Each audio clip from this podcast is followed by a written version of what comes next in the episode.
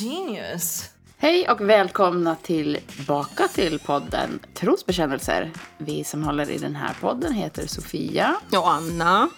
Hej Anna. Hej Sofia. Hörde du smasket nu? Ja men satan i gatan. Vi kommer aldrig bli av med det smaskande. Ni får leva med det. Nej, ni jag som har, fått, eh, jag har fått, eh, jag ska inte säga klagomål, men jag eh, smackar tydligen väldigt mycket så Frippe får väldigt mycket jobb med att klippa bort väldigt mycket smackningar. Han klippte till och med ihop en liten sån här, en liten, eh, var det så en minuts smack ljudfil åt oss. Yes, För att påvisa Ja. var problemet låg. exakt. Och det, Så- var, det var till 90 procent du. Det var det.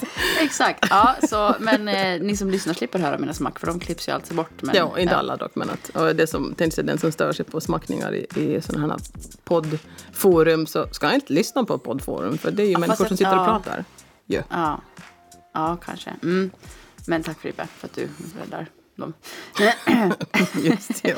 Yes. Ja, men um, Dag, se där kom igen. Ja. Okej, nu ska jag inte fokusera på smaken. Nej, Ehm, du kan inte prata om du ska hålla på med det. yes. Eh, ja, vad ska vi prata om?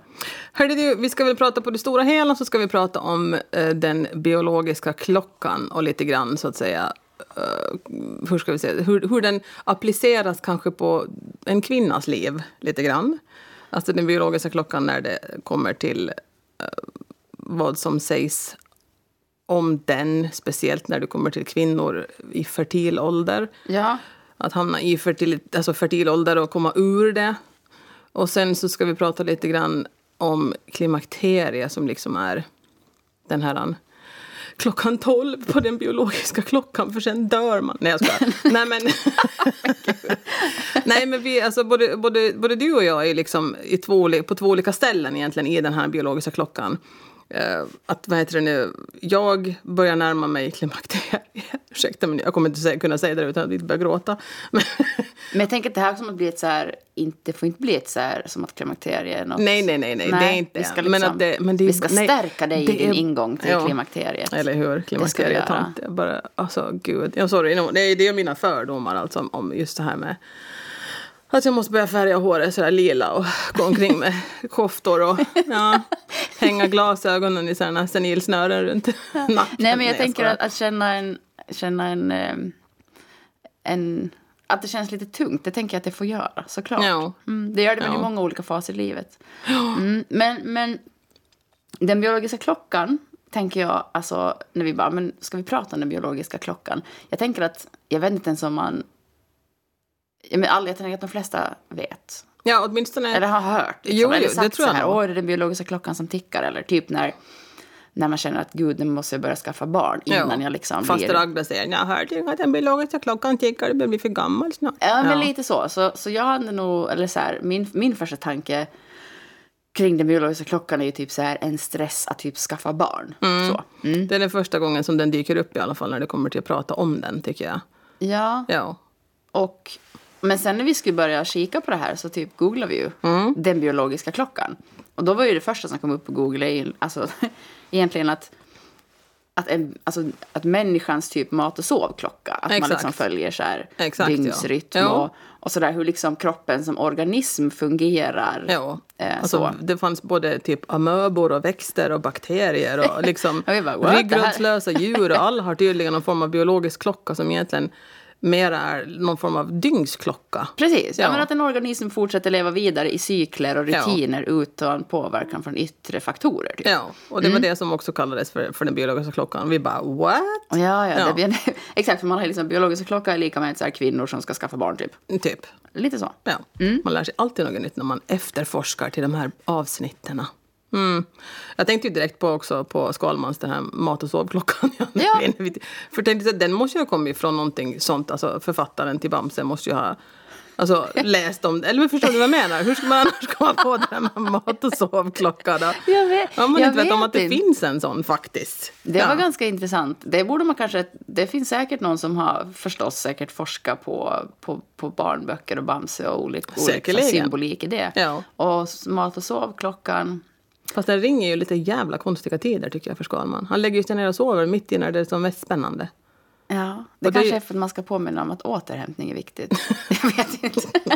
Det kommer ett tåg rusande emot er i 120. Nej, jag måste sova nu. Jaha, jag har inte sett Nej. på Bamse på jättelänge. Ja, jag har ju barn, jag, så att du vet. Mm. Men Ja. ser de på Bamse fortfarande? Nej, no, det här var nog en stund sedan. Det var när den senaste Bamse-filmen kom ut. Det var ju på bio faktiskt och såg den. Och då, var det ju, då tyckte jag också att det var så roligt att se på Skalman när hans sov, matsovklocka ringde. Och det var alltid fel jävla tillfälle. jag tänker att, så den kanske inte är baserad så jättemycket på just den klockan. Men jo.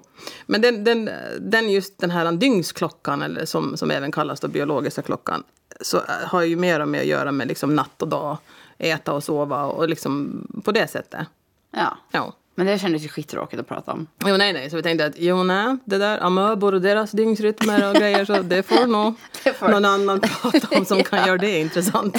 För det tror jag inte att vi klarar av att göra, nej. Eh, nej, Nej. precis. Mm. Så den biologiska klockan som vi tänkte prata om, som du precis just sa, handlar mer just om den här kvinnas, en kvinnas fertilitet egentligen. Mm. Det är väl egentligen det det handlar om. Jag tänker att det är det man de flesta kopplar det till. Mm. Så är det ju. Precis, men där också för, så, så har vi ju då liksom... Och, klimakteriet då hänger ju förstås ihop med, med den här biologiska klockan. Mm, för det är och dit den tickar. det är dit den tickar. Ja. Eh, och ehm, vi pratar också om... Det skulle egentligen ha varit supernice att ha haft med en gäst som Har gått igenom klimakteriet. Preci- Precis. Mm. Ehm, för att vi har ju på det sättet inga egna erfarenheter förutom att du typ känner att det är skraj för att vara Ja. på väg dit. Jag Ja. har ju inte liksom på det sättet, tänker ju inte på det, på, på det på samma sätt eftersom Nej. att jag, är, ehm, jag var lite 30 plus. Jo. Så. Men jag tycker fortfarande att det är otroligt viktigt att prata om. Jo, jo, och jag gud, ja. tror att det inte pratas jättemycket om det. Nej, som så mycket när det kommer till kvinnans så att säga, kropp och funktioner och eh, överlag, tänker jag. Så ja, pratas det precis. inte så mycket och om att det sånt. kanske är som att det är lite så här, ja men lite skamfyllt eller Ja. inte liksom så. Ja, om, om man, när man också googlar på och tittar lite grann på, på de här, vad som händer, alltså när man kommer in i klimakteriet till exempel, så var det ju liksom ändå, det var ju inte så trevliga saker alltså. Torra- Nej, man kan ju torra- verkligen få besvär. Ja, ehm, så. Mm. torra slemhinnor och vad det nu är. Vi kommer väl till det lite senare, exakt Mm. vad, det, vad det var för någonting. Så då tänker jag att det är kanske inte en sån här grej som, som du vet, man fläker ur sig vid du vet, middagsbordet hemma till sina barn och sin man. Att jag har så torra slemhinnor idag, det gör sånt. Ja. Nej. men jag tänker, och det är ju bara en sak, men alltså jag kommer ihåg min, eh, min mamma då. Hon, är, Mm. hon, eh, hon är pensionär idag. Men hon hade, alltså det var mycket vallningar. För det Ja. får man ju så att man börjar alltså får så här, alltså värmevallningar Ja. och blir till väldigt, väldigt svettig. Ja. Och det kommer jag ihåg att hon klagar jättemycket på. Det måste, vara- alltså, det måste ju vara riktigt jävla jobbigt säkert för sådana som har riktigt enorma vallningar. Jo, men det tror jag. Och, och jag liksom, jag kan inte ens föreställa, alltså jag kan inte föreställa mig hur det känns att få en, när får man en värmevallning? Ja. Eh. Alltså, vad jag kan förstå så, så kan man ju få det precis när som helst. Jo, jo, men Ja. att om, liksom, om, om man kan försöka känna den känslan nu som att den här Ja. värmevallningen Gå och ställa kom. sig i en bastu. Ja, men jag tänker att det måste ju... Är det som att man typ... Att en feber går ner? Eller nej, men jag vet inte. Mm. Eller det, för det är inte som att man kan säga att man får en värmevallning när man motionerar heller. För då blir man ju bara, bara allmänt varm och sen alltså... Ja, nej, men det, det är på något sätt självreglerat det också. Så att man kan ju sluta motionera och sen så få svalt igen, tänker jag. Ja, nej men precis. Jag har svårt att liksom förstå hur det känns att få dem. Men det, det får man då, kan man liksom få då väldigt mycket. Och att Ja. man blir så här jätte... Och tänk sen också gå omkring med svettfläckar på kläderna hela tiden och kunna tycka att, att det här är okej. Alltså, du vet. Ja, precis. Det måste man ju få göra, tänker jag. Men det är det att det, jag tänker på hur de, alltså hur omgivningen, hur man rent generellt sett kanske reagerar på svettfläckar. Alltså du vet, det blir lite så här, bara tittar två gånger och bara, "Ew, vad är det där? Alltså förstår du? Det är liksom, det är inte så här, kommer man sen när man ser ut som en dränkt katt, du vet, det bara rinner om kläderna, så är det så här, ah, vad har du för problem då, lilla vän?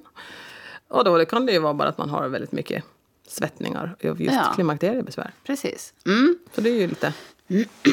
kan ju vara lite, lite jobbigt kan jag tänka mig. Ja. ja, men vad händer när man kommer in i klimakteriet? Vi har liksom gjort lite research och jag har lyssnat på lite poddar. Då finns det en podd som heter Klimakteriepodden som Ja. faktiskt är väldigt bra.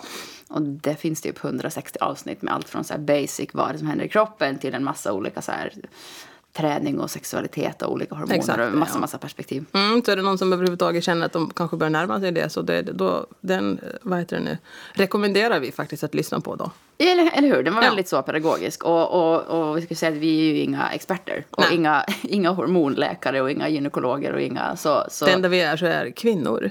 Precis, Ja. så vi har bara tagit reda på lite, lite så här, eh, eh, fakta. Eh, men ja, medelåldern för klimakteriet är 51. Yes. Så Mm. det är ju så att säga, eftersom man nu för tiden också lever ganska länge, typ till 90, så det är nästan mitt i livet som man har det. Ja, Ja, precis. liksom för den, inte- den fasen har liksom inte, inte hängt med. Nej. Alltså den, den biologiska utvecklingen har inte hängt med vår livslängd helt Exakt. enkelt. Nej. exakt. Så, så det blir ju en rätt lång period. Jo, med torra Precis slemhinnor. som du... tänkte säga.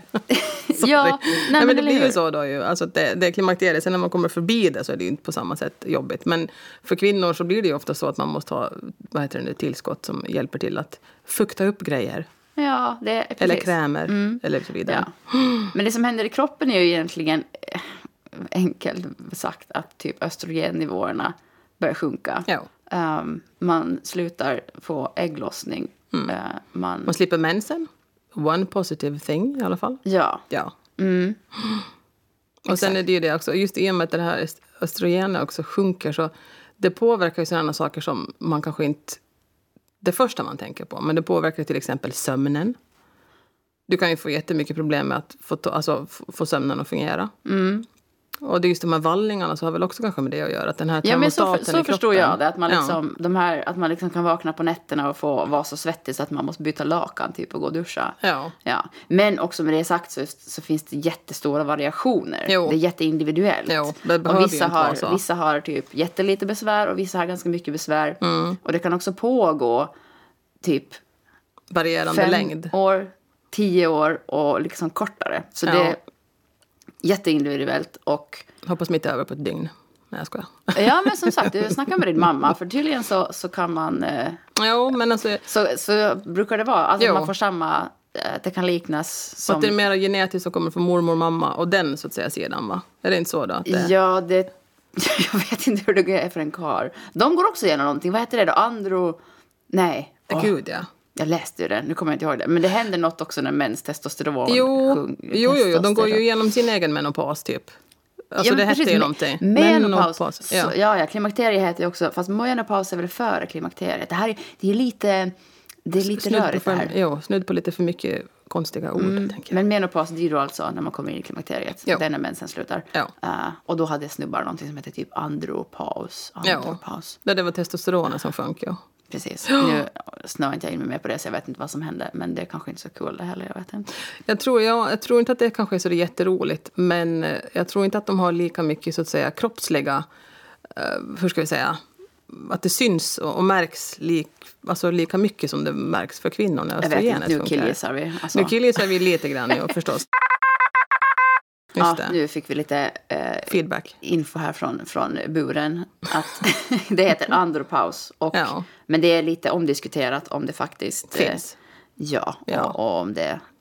Ja, exakt. Mm. Och, mm, så vi släpper det bara. Vi släpper det. Ni män får ha det för er själva. Exakt.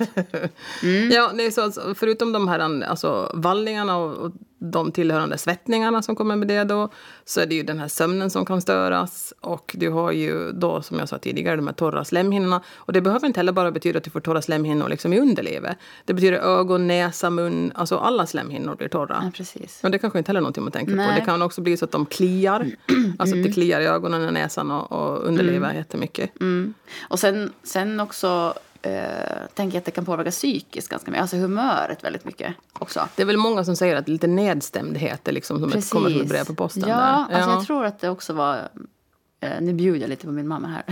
men jag, tänker att, ja, men hon, jag tror att hon också just var så här, ja, men lite lättirriterad och, ja. och var så. För det, ja, men just med, med, med östrogen. Men det är lite som med, med, liksom med menscykeln. Att efter mensen, när, liksom innan ägglossning, så Ja. har man så här östrogen och progesteron. Eh, tillskott. Ja, och då känner man sig ofta väldigt pepp Ja. och glad och, Ja. och pigg och, och liksom att man känner sig duktig på, på jobbet eller vad man nu tar sig för. Liksom. Mm. Och sen så får man ägglossning och sen börjar de här nivåerna sjunka och då blir Ja. man ju, ja men den här PMSen då som vi har pratat om massor med gånger att det, livet blir lite, Lite mer grådaskigare. ja men verkligen. Ja. Mm. Och det tänker man ju, det fungerar ju på samma sätt då med östrogenet som sjunker när man kommer in i klimakteriet. Att den här nedstämdheten då som blir väl lite, ha konstant PMS där lite grann då. Irritation och nedstämdhet och lite. Ja, eller hur? Alltså när jag lyssnar på de här poddavsnitten så kände jag bara så här, det här låter ju jättejobbigt. um, så.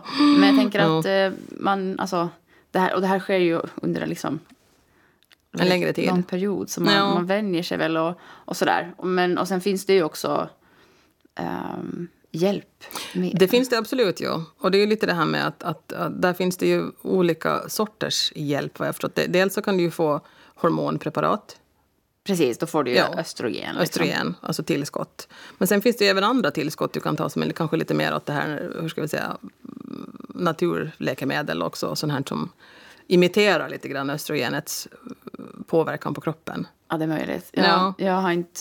Jag har inte, och jag tänker att där, jag tror att det här, för själva det här östrogenet, vad jag har förstått så har varit ganska omdiskuterat just för att man man, eh, alltså typ på 90-talet så var det typ 50 procent av alla kvinnor som, som, ja. eh, som tog eh, det var mera, det var mera brukligt då. Ja. Tabletter. Ja. Men sen kom det en, en forskning på att det här var, det var en, en, återigen det här poddavsnittet med en, en gynekolog som berättade om det här. Att det var jättemånga kvinnor som åt östrogen. Men sen kom det någon jättestor studie som man gjorde i USA. Eh, som då ja, men man blev jätterädd för risken för bröstcancer. Jo. Och jag tror, hon, hon menade, det här tänker jag att behöver inte vara, jag tror att det här säkert är jättediskuterat om man får liksom prata med sin egen läkare och gynekolog och sådär. Men, men hon menar att, att den här studien, det var, den gjordes på något gud nu kan jag inte återge men gjordes på något sätt som gjorde att, det, att massmedia skapade en jättestor rädsla för östrogen. Mm. Och att sen kvinnor liksom inte vill ta det än denna dag. Men hon menar ändå att att det är jättebra. Ja. Eller att man, man borde inte vara så himla rädd för det. Nej, eh, så. Det. Eh, och att istället så är, skrivs det ut mycket mer antidepressiva till kvinnor. Ja, jag tänkte säga det. Vad är det bättre då, då tänker jag. Ja. ja. ja. Mm. Men, men sen som sagt så, så är det ju säkert, och jag tänker att man säkert, det är, och det är en himla djungel. jo, tror jag. Ja. Och, och, hon förklarar liksom också hela att det är jätteindividuellt och liksom hur, man, hur det här hormonsystemet fungerar. Jag, så här, jag bara shit, jag kunde inte ens ta in en tredjedel. Inte ens hälften, nej. Men, ja, så. Men, men, hon, men just det här till exempel med, med, med torra slemhinnor. Mm. För det var också uh, ett avsnitt där kring uh, kvinnor, alltså klimakterie och sexualitet. Ja. Uh, att sexlusten um, sjunker. Och ja. det var väl främst kopplat till men dels att, att liksom, eh, östrogennivåerna sjunker och man kanske inte känner sig lika så här vital eller vad ska jag säga. Ja. Men också att man får torra slemhinnor och att det liksom blir riktigt så att man får typ ont och känner sig bara... Ja, ja men om de blir så torra så att de håller på och kliar då kan jag ju tänka mig nog att det, sex är kanske inte det första man tänker på då.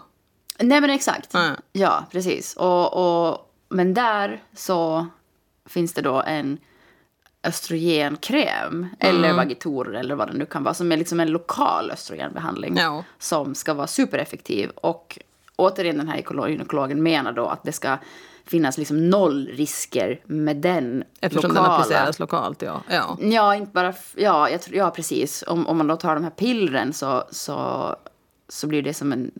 Det liksom ja, jag vet inte. Jag ska Går mer in i ja. hela systemet då, Exakt. kanske? Ja. System, ja. sy, systemöstrogen.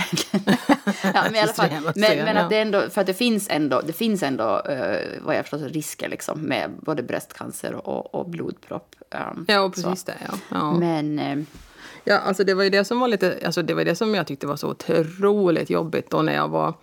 Alltså hur länge har jag haft den här spiralen inne nu? Är det två år eller är det tre år? Två år tror jag. Två, jo. Ja. Och då var jag ju och vad heter det, på, på besök till gynekolog då, där jag skulle först kolla vad, jag, vad det var för, för spiral jag skulle ha och så vidare. och Så vidare. Så skulle hon ju boka tid då till sjuksköterska som skulle sätta in den. Då. Och då var hon ju, vad heter det, för det första givetvis också gjorde en ordentlig undersökning. För det var en stund sedan jag hade gjort det. Det togs pappaprov och sådana saker då. Som det ju, jag vet, det är jätteskojigt. Uh, ska vi förklara det? Pappa, pappa. Nej, nej, nej, nej. Usch, vi går inte in på det nu. Buh. Men i alla fall, så var jag, var jag, var jag där hos hon gynekologen då. Och då skulle man också veta att jag har inte varit gynekolog på sådär ganska relativt länge. Det har inte funnits behov. Helt enkelt. Alltså mm. efter barnen så var man ju liksom hela tiden på efterkontroller och det var hit och det var dit och sådana mm. saker. Nåväl, och då så pratade hon ju bland Men annat... Men får man inte en pappaprovskallelse med jämna mellanrum hela livet eller? Nej, jag har inte fått det. Nej, jag har inte heller fått det på skit länge. Nej. Nej. Men så var jag där hos gynekologen och för det första så började hon prata om mitt livmoderframfall. Och jag blev du vet, det så här, man bara, aha, kommer grejerna att ploppa ut Ja, men det mig nu? förstår jag, för det känns ju lite läskigt. Ja, jo, det är lite läskigt, jo, men man vill inte höra det. Alltså, det är ju det som gör att, du vet, man tänker på såna gamla kärringar som stod ute i åkern och som inte att blupp så ramlar hela insidan ut. Nej, jag skojar. Ja, och sen så började hon faktiskt prata med mig om det här med att eh, nu när vi satt in den här spiralen så skulle jag inte heller behöva eh, komma hit för att byta den. Och jag blev så här, eh, nej. Eh, för att eh, den försvinner mirakulöst efter fem år? Eller, Eller vad menar du det själv? Ja, ska jag ta, dra i tåten? Men så sa han det, nej, nej, du ska ju, du, då är du liksom inne i klimakteriet så då behöver du bara komma hit och ta Ah. ut den. Och jag bara, vet du, hakan föll ner och jag bara, eh, va? Klimakteriet? Då var jag väl 40, ja, 43. Ja. Jag tänkte för mig själv, och jag bara fem år, 5.47. Så sa hon, ja, vi kan ju ha den inne lite längre sen så att du hinner komma in i klimakteriet. Och jag bara, alltså på riktigt, den här kvinnan sitter och pratar med mig om att jag kommer i klimakteriet så småningom. Att min livmoder håller på att falla ut. Och sen till på köpet, som grädde på moset, så börjar hon prata om just den här östrogenkrämen. Ja. Att hon börjar notera att mina slemhinnor var lite torra. Och jag bara, nej nej, alltså nu, nu, time out, nu, hallå, nej nej, nu får jag vallningar på riktigt här. Ja.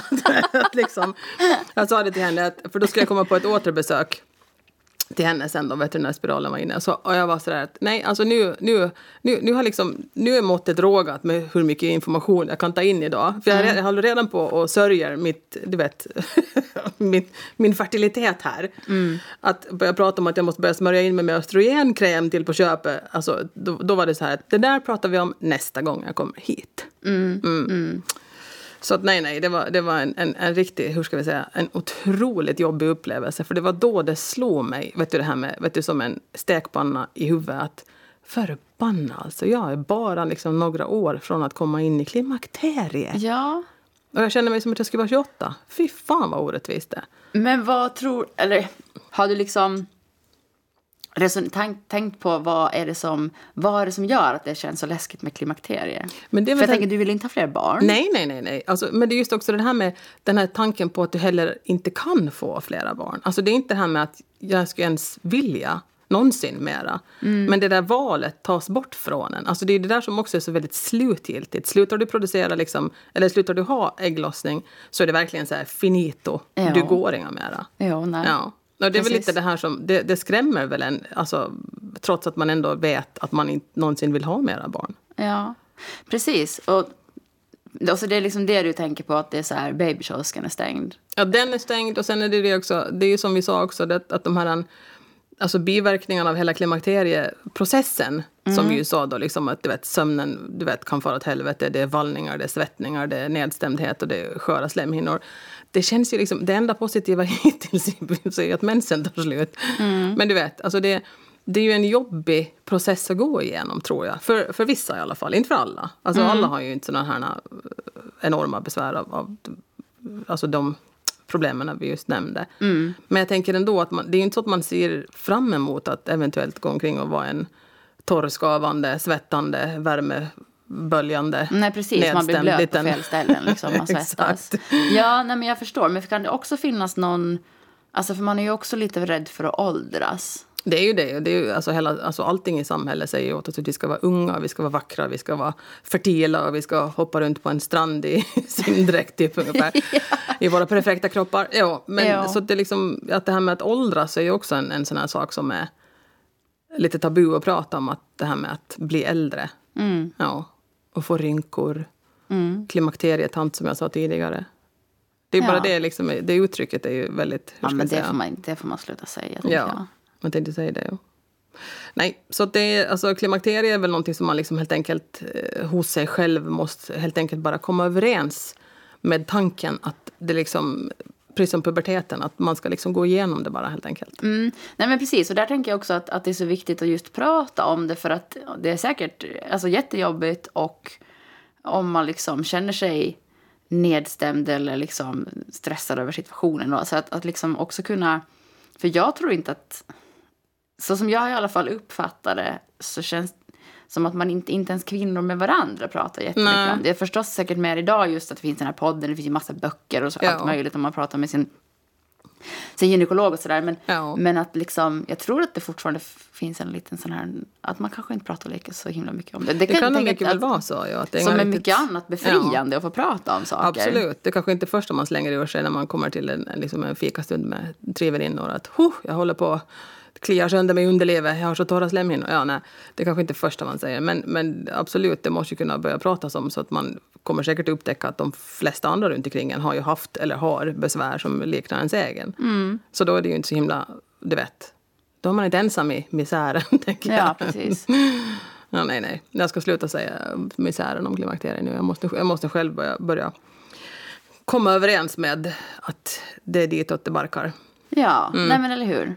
Och, och som sagt, tillbaks till den här, den här östrogenkrämen som ju tydligen också väldigt få kvinnor använder sig av. Just att man har den där rädslan för, för, Mm. för östrogen och, och risker och sådär.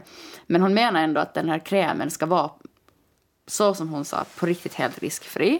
Ja. Eh, så, eller bi, biverkningsfri. S- och att den är till otroligt stor hjälp. Hon tog ett exempel på en, på en, en dam, eller en, en äldre dam som var, jag tror hon var 90. Uh, eh, som, eh, som besökte henne och hade jättemycket besvär med, med just torra slemhinnor. Och, och, och förstås det gjorde ont och det var, det kan ju, man kan ju också få typ urinvägsinfektioner och sådär. Ja. Då hade hon, hon liksom, ja, men ordinerat då östrogenkräm åt henne. Och sen hade tanten kommit tillbaka och varit sjukt lycklig. Hon bara, "Ah, jag känner mig som en jag känner mig som en ung kvinna igen. Så. ja, men där ser man vad det identiteten sitter i underlivet också. Ja, nej, men Ja. det är klart. Alltså, och, alltså, jag, nu, jag har inte haft så mycket torra slemhinnor, men däremot så, så har jag haft massor med urinvägsinfektioner. Man blir ju totalt galen när man har problem med Ja. JJ. Liksom. Ja, ja, ja. ja, ja. Det är ja. ju superjobbigt. Ja. Eh, så. Nej, det har vi haft i omgångar, både du och jag. Jag har ju fallenhet för att få svamp där jag också. det är Ja, också men gud, ja, men, jo, det har man ju också haft. Och det där jäkla eh, eh, Bakteriell- vaginos. Ja, usch. Ja, fy fan säg. Men Ja. det, och det är det att det återkommer också. Det är det att har man en gång fått det så det är liksom... Kommer det igen, ploppar upp sitt fulla huvud och bara hello, I'm back. Och man bara, oh, Bara, ah, den här det var det där igen. Ja. Men igen. just det, men på tal om de här, eh, alltså det som händer med kroppen, just det som vi sa då, just det här med torra slemhinnor och sömnen och allt det här just. För det var det som du också, vi, den här klimakteriepodden, den tog ju upp det här med sexualitet också, och kvinnor i den här övergångsåldern och som det kallas. Men jag skulle ju tycka jag, alltså om jag skulle ha de här besvären, alltså när jag var 20 någonting, alltså torra slemhinnor, inte få sova, nedstämd och sådana saker, skulle man vara så jävla kåt då? Nej, men precis. Ja, Exakt. Ja, men alltså, det, är, alltså, det är ganska givet. Speciellt om man har torra slemhinnor. Vem fan vill ha, någon att gnida där då? då tänker Nej, jag. men då gör det ju typ liksom ont. Nej, men visst. Såklart. Ja. Eh, Så jag tror ju liksom inte på det sättet. Jag tror nog, eller hur ska vi säga? Jag tror nog givetvis att östrogener har en, liksom, en del i det här med att, det påstås att sexlusten liksom eh, försvinner lite grann då. När, men du vet, östrogen kan man ju tillföra ändå. Som just östrogenkräm eller piller om det är så att man vill göra det. Men jag tänker att det att liksom att ändå påstå liksom att när klimakteriet kommer för kvinnor att sexlusten liksom puff, bom, borta.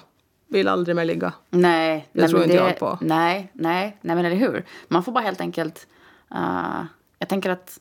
Man får väl ta hjälp med det, alltså de problemen man har. För hjälp finns ju att få, som vi ju har sagt. Ja, och kanske tänka om att ha sex på andra sätt. ehm, och, och ta det lite... Ja, det är säkert, då sen är det såklart superindividuellt, men, men att jag förstår också att man... Men att man kanske har lite svårare att komma igång och kanske lite svårare att få orgasm och man kanske inte får lika kraftiga orgasmer och så vidare. Mm. Men... eh, Det däremot känns orättvist. Nej, jag skojar. Men jo. Ja. Ja, men eh, Ja. man kanske, man, som att man får upptäcka, Kanske man- upptäcka sig själv på nya sätt. Liksom. ja, och sen så kanske det är det också. Man kanske inte ska få så jättekraftiga orgasmer för risken finns för hjärtattack då. Åh, know. gud. Nej, jag ja. Nej, men här också att ha en lyhörd eh, partner. Så är det ju. Plus att sen jag. finns det alltid glidmedel. Precis. Ja. Glidmedel och så finns det massa så här, eh, sexleksaker. Typ om man ja, blir mer, mindre känslig typ, så kan man använda Exakt det, ja. olika sexleksaker. Ja. Ja, Men- det och- finns sätt att, att vad heter det, givetvis. Jag tror inga på det där med att, att jag tror att det där att de har, jag tror att det finns många kvinnor där ute som åtminstone tidigare, när det inte kanske har funnits så mycket alltså hjälp att få. Inte har velat haft sex, nej. För att man inte får sova och man är svettig konstant och man har så dåliga slemhinnor så det, man håller på, du vet, gnider eld på sig själv när man går ungefär. Precis. Och inte få liksom tillgång till information på samma sätt som, som, som Nej, man nej. kan få Men nu får man ju det ju. Ja. Ja. Så nu ska vi bara äga klimakteriet. Just det, jag måste börja, jag måste börja spåna Ja. Mm. kring det känner jag. Hoho. No, no, jag, jag, jag, jag, lär, jag lär säga till när jag får min första vallning. det Jo, ja, men gud gör det. märks. Gud vad spännande. Ja, Men men, på- sen en annan sak som, som, som de också pratade om var att, ehm, som förstås motion som för såklart mycket annat. Eh, och jag tänker att har man en hälsosam livsstil överlag, tänker Ja. jag att man bara... Ja, motionera bör man göra ändå, tänker jag. Men att man ska fortsätta. Exakt. Även när man blir äldre. Jo, precis. Och, och, men det var också en ganska intressant sak som, som kom fram. Att, alltså, just när att, att östrogenet gör också att fettet på, på kvinnor sätter sig på, på just på höfter och, och, och bröst och, och mera så, vad ska vi säga då, kvinnliga ställen. Okej. Och sen också när det sjunker så, så börjar fettet lättare sätta sig på till exempel på magen. Oh damn. Mm. Okej. Jo, precis. Och därav också just att så här, ehm, ja, att motionera, röra på sig och Ja. också, Men det är ju alltid bra. Det är också det är bra mot benskörhet och allting annat. Som, alltså, precis. när man blir äldre, tänker jag. Både Ja. män och kvinnor. Ja, Ja. så, ja, så jag måste fortsätta. Jag ser, jag har, måste ju åtminstone fortsätta med min löpning i 20 år då. Ja, 40 åtminstone. Ja, precis. du ska, hallå. Exakt. Det tror jag nog också att det är jättebra. Jo. Men på andra sidan klimakteriet så har vi också det här med eh, alltså den början av biologiska klockan som vi pratade om i början av avsnittet. Alltså den här då när man först börjar höra om den. Har vi backat bandet nu eller? Vi har backat bandet nu till början igen. Ja. Det här med att skaffa barn. Precis. För det kommer ju före klimakteriet. Det kommer före. Ja. Så nu kanske- nu kanske vi kan- tog det lite så tror jag, Det budskapet tror jag vi har gått fram. Ja. För det är där, det är där man hör alltså, uttrycket egentligen först. Alltså du vet, som jag sa, du vet det fasta Ragda som, som tycker att bara det var hörningen, den biologiska klockan tickar.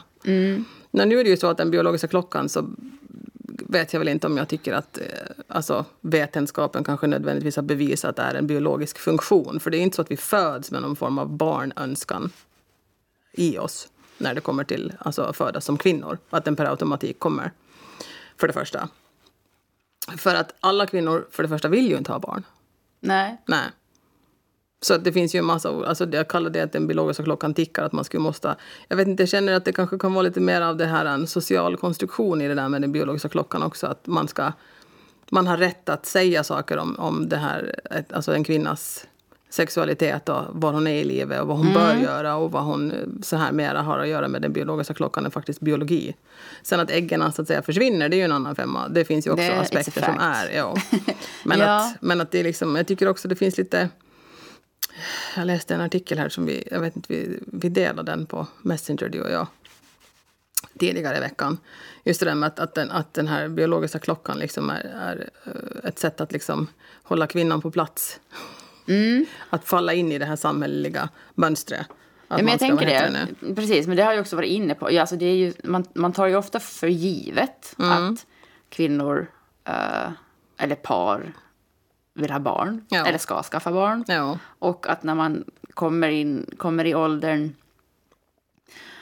ja, då kanske främst nu då, när, när vi är liksom 30 plus, att så här, man börjar förvänta sig det, eh, tänker jag. Och vilket ju gör att det dels skapar en stress, men också så finns det ju många som inte kan få barn.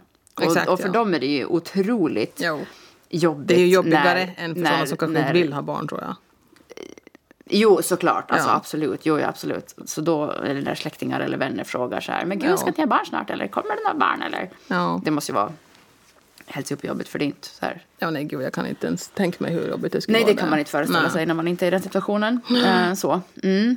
Mm. Och jag kan, inte, jag kan inte säga att, att det är någon som har typ frågat, eller så här, jag har inte känt någon förväntan Mm. på, eller jo, typ min pappa sa ändå, han bara, ja, nu skulle det kanske vara roligt att ha någon liten och fara till Mattsson och köpa glass med. och jag bara, men gud. alltså, ja, ja. Nej, för min, eh, min, eh, min syster vill inte, hon vill inte ha barn. Nej, okej. Så, så mina föräldrar har liksom... Deras hopp blir sådär, jaha. Ja, men lite så. Och, och jag är så sjukt ambivalent. Jag vet verkligen inte. Nej. Eh, så. Ehm, Men däremot så, så nu börjar det verkligen bli, nu börjar de flesta, många av mina kompisar, Ja, som är din ålder, ja, 30 yes, plus. Ja, det är liksom tre stycken som är gravida nu. just så. Och flera har redan ett barn. Ja. Så du vet, det börjar så här.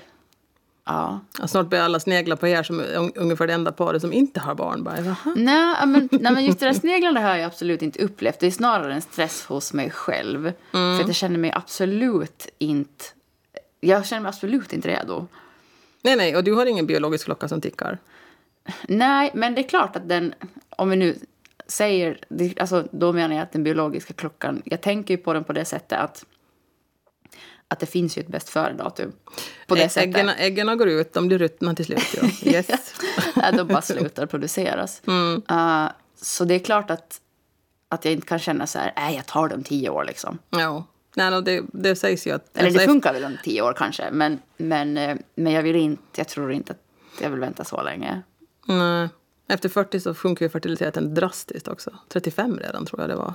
Jag läste, det var olika där. Men att det, efter 40 så var det typ mer eller mindre noll chans att få barn.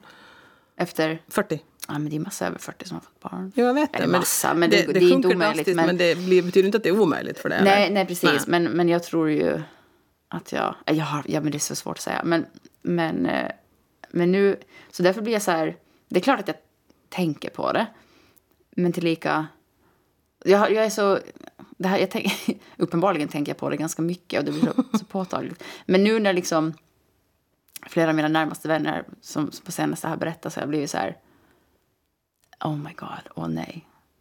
och så får jag dåligt samvete för att jag typ, alltså blir typ besviken. Mm. Och, och det har jag ju tampats med mig själv. Och så här, för man, man ska ju alltid bli så här, men gud! Och så här, gud vad roligt. Och det är klart att man är superglad för deras skull. Ja, ja. Såklart. Men min initiala känsla var ändå så här, men jag då? Vem ska jag vara med nu? Alltså Vem ska gå verkligen. ut och dricka vin med mig nu då? Exakt. Ja. Alltså verkligen. För, Traitor. Ja, jag ska, jo. Nej, Jo. men det blir ju så. Man blir ju liksom ensam kvar sen till slut då, om det är så att man inte... Ja, Ja. för jag har liksom väldigt så här nära relation till alla mina kompisar. För jag har haft så mycket roligt, jag vet så här. Och nu bara, jaha, nej men, och då tänker jag så här, men nu, nu ska ju de bara sitta och dadda med sina små bebisar liksom. Eh, så det var nej, lite, nej. Och det är det så att man inte, att man inte känner att man, man kanske inte är riktigt en sån person som tycker om att dadda med bebisar. Så då är det ju det är svårt att, eh, att identifiera sig med att vilja vara en sån som Ja. vill dadda med bebisar då. Det blir ju jävligt jo, svårt. ja, men, men sen å andra sidan så, så, så här senast då, så jag bara så här, åh gud. Men sen så, så har jag också fantastiska vänner så jag bara så här, alltså vet du nu känner jag så här att jag funderar typ över meningen med livet. Jag vill typ flytta till Berlin. Alltså vad är det här? Ah, och hon bara, så för det är helt okej. Det är helt okej att känna så. Mm, ja. jo, jo, jo. Men, Men, då är jag så. också så här, jag är 32, vad är problemet? Ska inte jag också... Nu säger jag inte att alla mina kompisar har varit så här, oj gud vad vi längtar efter bebisar. Det är inte frågan om det. Liksom, de har också haft sina så här, alltså funderat, shit vill vi verkligen det här? Men, men, Ja. så. men ändå så, så känt en sån här, någon, någon gång tänkt att gud vi ska ha en familj och barn. Ja. Jag har aldrig kunnat identifiera mig med det på Nej. något sätt. Nej, nej, nej, nej. Din biologiska klocka är på snus den helt enkelt. Den är, den är avstängd. Ja, Nej, alltså det var ju, alltså, jag fick ju vad heter det, först, mitt första barn när jag var 33. Så det var ju ändå, alltså kanske normal ålder numera. Alltså som man får barn Ja, men jag tror att typ medelåldern är... Nu, det var ett tag sedan som jag läste att i alla fall i Sverige så är medelåldern för att få barn typ 33, 34 och i typ Stockholm så är det 36. Jo, så, absolut, ja. Så Det det, är inte alls... Alltså, jag tänker att... Ja. Nej. Men då var det egentligen så också, för jag har inte heller någonsin varit någon form av, av bebismänniska. Jag har inte överhuvudtaget tyckt om andra ungar. Det är mer så här, uh, han skriker, få tyst på den. Så att jag slipper höra det. Men då var det ändå nånt, alltså, någonstans ändå hade jag alltid, eh, kanske till skillnad från dig, alltså föreställt mitt liv med två barn. Alltså jag, hade liksom, jag visste ända liksom från första början, jag var inte liksom bebissjuk, jag var inte liksom, du vet, eh, sådär barnkär eller på något sätt. Utan, men Sen då när jag gifte mig med mitt ex då, så var det liksom ungefär att ja, nu är giftermålet över, nu ska vi skaffa ungar. Mm. För jag sa det att nu, annars blir jag för gammal. Och det var liksom ett helt kallt sån här, hur ska vi säga, logiskt tänkande, matematiskt uträknande att nu måste vi börja producera barn, Mm. för annars blir vi för gamla. Ja. Och det var inte en sån här att jag längtade efter liksom att, att vet du, bli mamma eller att längta efter en gosig bebis. Det var hur jävla underbart som helst när första barnet sen, och andra barnet kom till världen med de här härliga bebisarna och doften och allting som det tillhör. Men jag var inte före det. var jag inte. Alltså, du vet, inte hade jag någon biologisk klocka som tickade. Det var bara det med att jag liksom alltid hade sett framför mig att jag, liksom, jag på något sätt ändå visste att jag ville ha två barn. Det var liksom så självklart i min, livs, alltså min livsuppfattning och liksom hela det här med hur jag såg mig själv. Men inte vet jag nu om jag var speciellt sugen heller. Det var mest bara så att upp, upp, nu, klockan går, nu måste vi sätta igång här Ja. annars blir det för... Ja. Ja, men precis. Så att det var inte liksom, men att det kanske är så att du kanske inte ser dig själv med barn nödvändigtvis. Liksom, så som att du upplever ditt liv, att det där är en, liksom en självklar del av livet. Vet du vad jag menar? Mm. Det kanske är så bara att du inte liksom har någonsin tänkt på ditt liv på det sättet. Ja, ja, eller nu tänker man ju på det ganska mycket. Men, Ja. men det är fortfarande inte som att jag så här, jag kan fortfarande inte förlika mig med det. Men, men, Förlika dig med det, låter som du skulle få en sjukdom. Ungefär. Nej, men, men jag tror, alltså, det- men det har ju också varit ganska kopplat till, alltså nu min partner som jag har nu så, så vill jag ju, så, så känner jag ju att jag på riktigt skulle alltså kunna i så fall tänka mig att skaffa barn med Ja. mina, alltså, mina relationer innan, eh, som vi pratade om i förra avsnittet med alla mina ex. Ja, alla de 123. Ja, jag ska.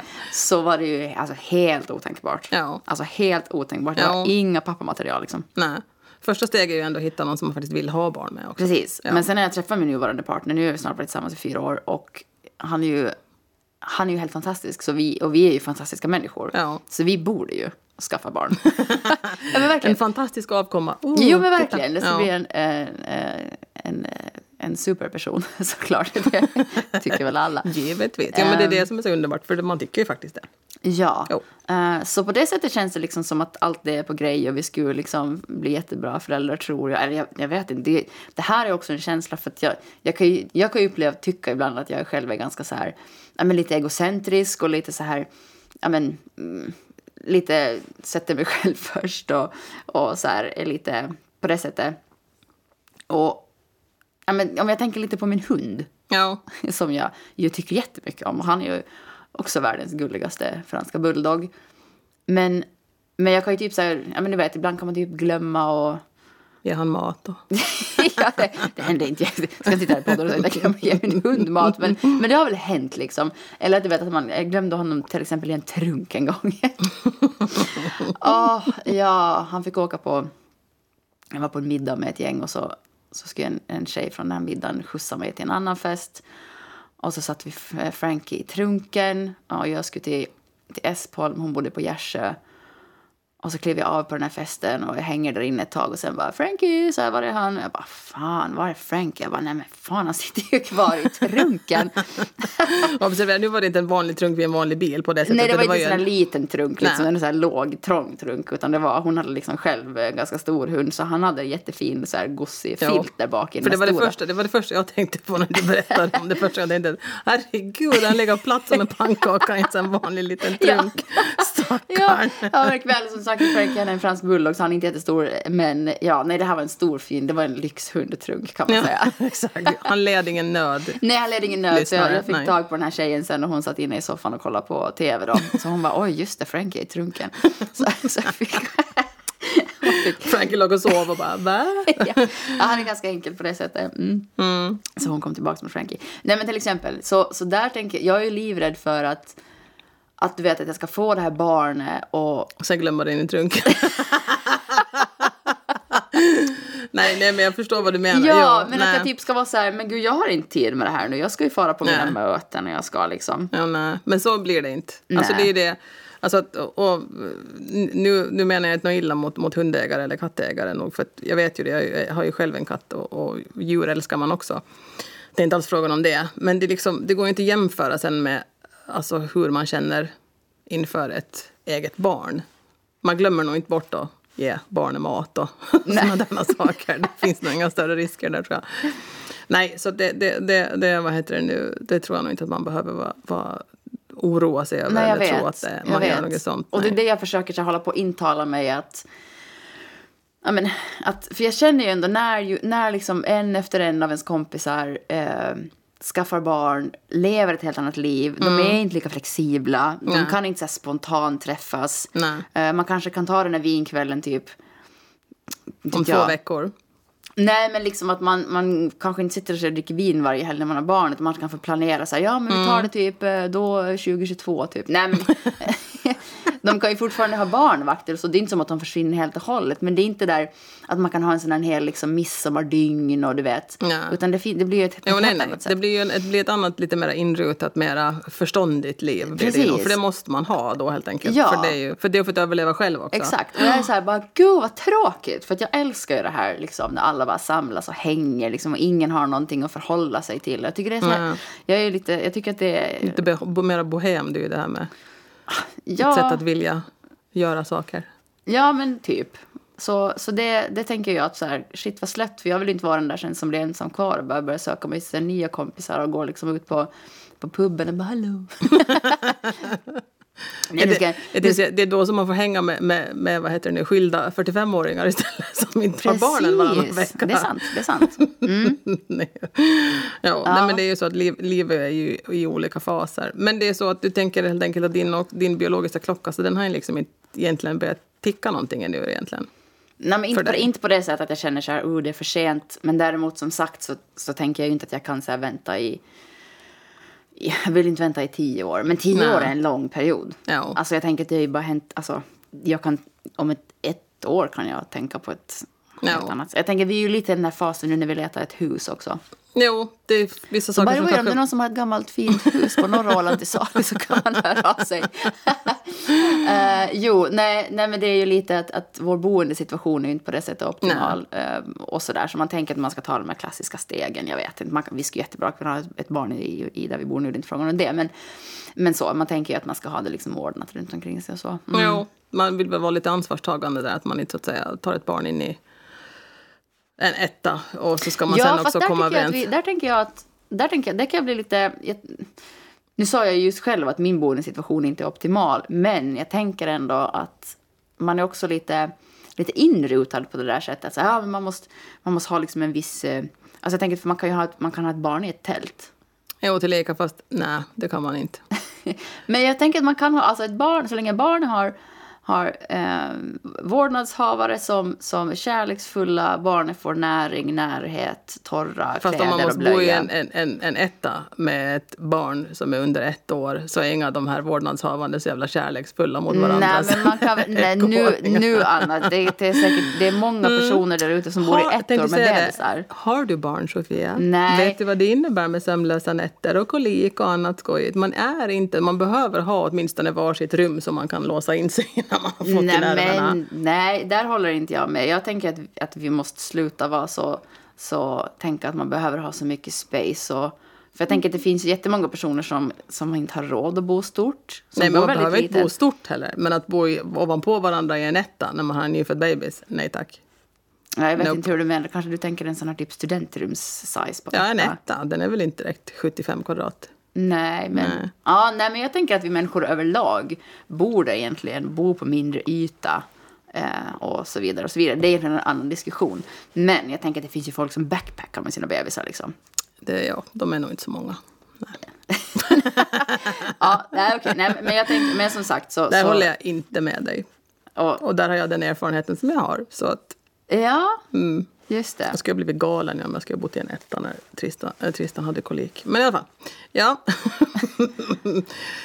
så, den biologiska klockan går från fertilitet till icke-fertilitet. Om, precis, om man, mm.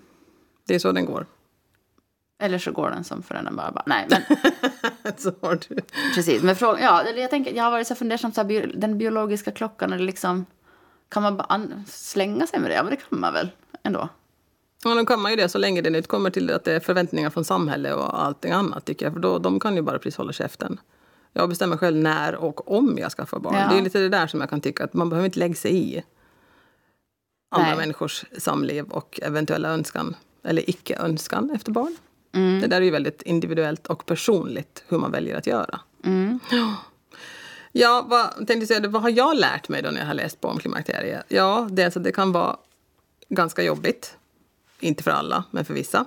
Och att jag behöver komma över mina vad heter det, förutfattade meningar om att jag kommer bli en klimakterietant när jag nu snart kommer att gå igenom klimakteriet. Det behöver inte betyda att jag måste färga håret blått och gå med senilsnöre runt mina glasögon Nej. till exempel. Så jag behöver nog som sagt vara omfamna det där det stadiet i livet Embrace lite it. mera. Embrace it, ja. ja. Så det har väl Precis. jag lärt mig om det här i alla fall. Vad har jag lärt mig då? Jag har lärt mig... Oj. Att inte lämna Frank i en trunk.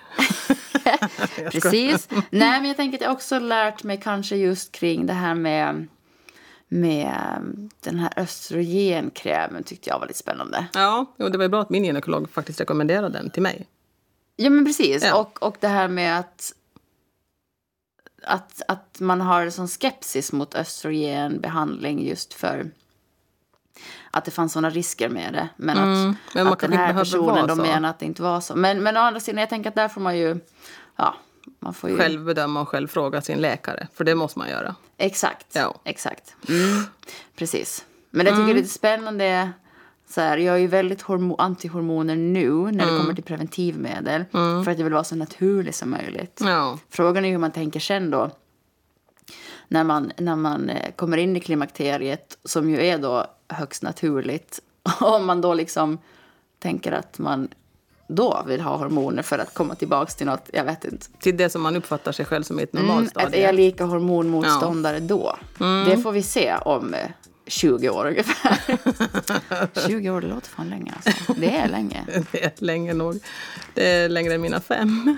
Ja, mm. Nej, men det var väl ungefär det vi hade, hade på hjärtat när det kom till, till den biologiska klockan och, Jo. så att säga, var den typ börjar Precis. och var den slutar. Och om det är någon person som, som eh, har genomgått klimakteriet och känner att man jättegärna vill komma med och dela sina erfarenheter så är vi öppna för gäst. Absolutely. Oh ja, för det är Så är alltid, det. alltid bäst med egna erfarenheter. Jo, och där är vi inte nu i alla fall. Tack och lov. Nej, jag ska. ja. Nej, men det var väl det vi hade att säga då i det här avsnittet, eller hur? Jo, Ja. Så, Så- då vill vi bara egentligen bara säga hej då. så hörs vi snart igen. Ja, ta hand om varandra. Och gör ingenting som ni inte själva vill. Puss och kram. Puss och kram.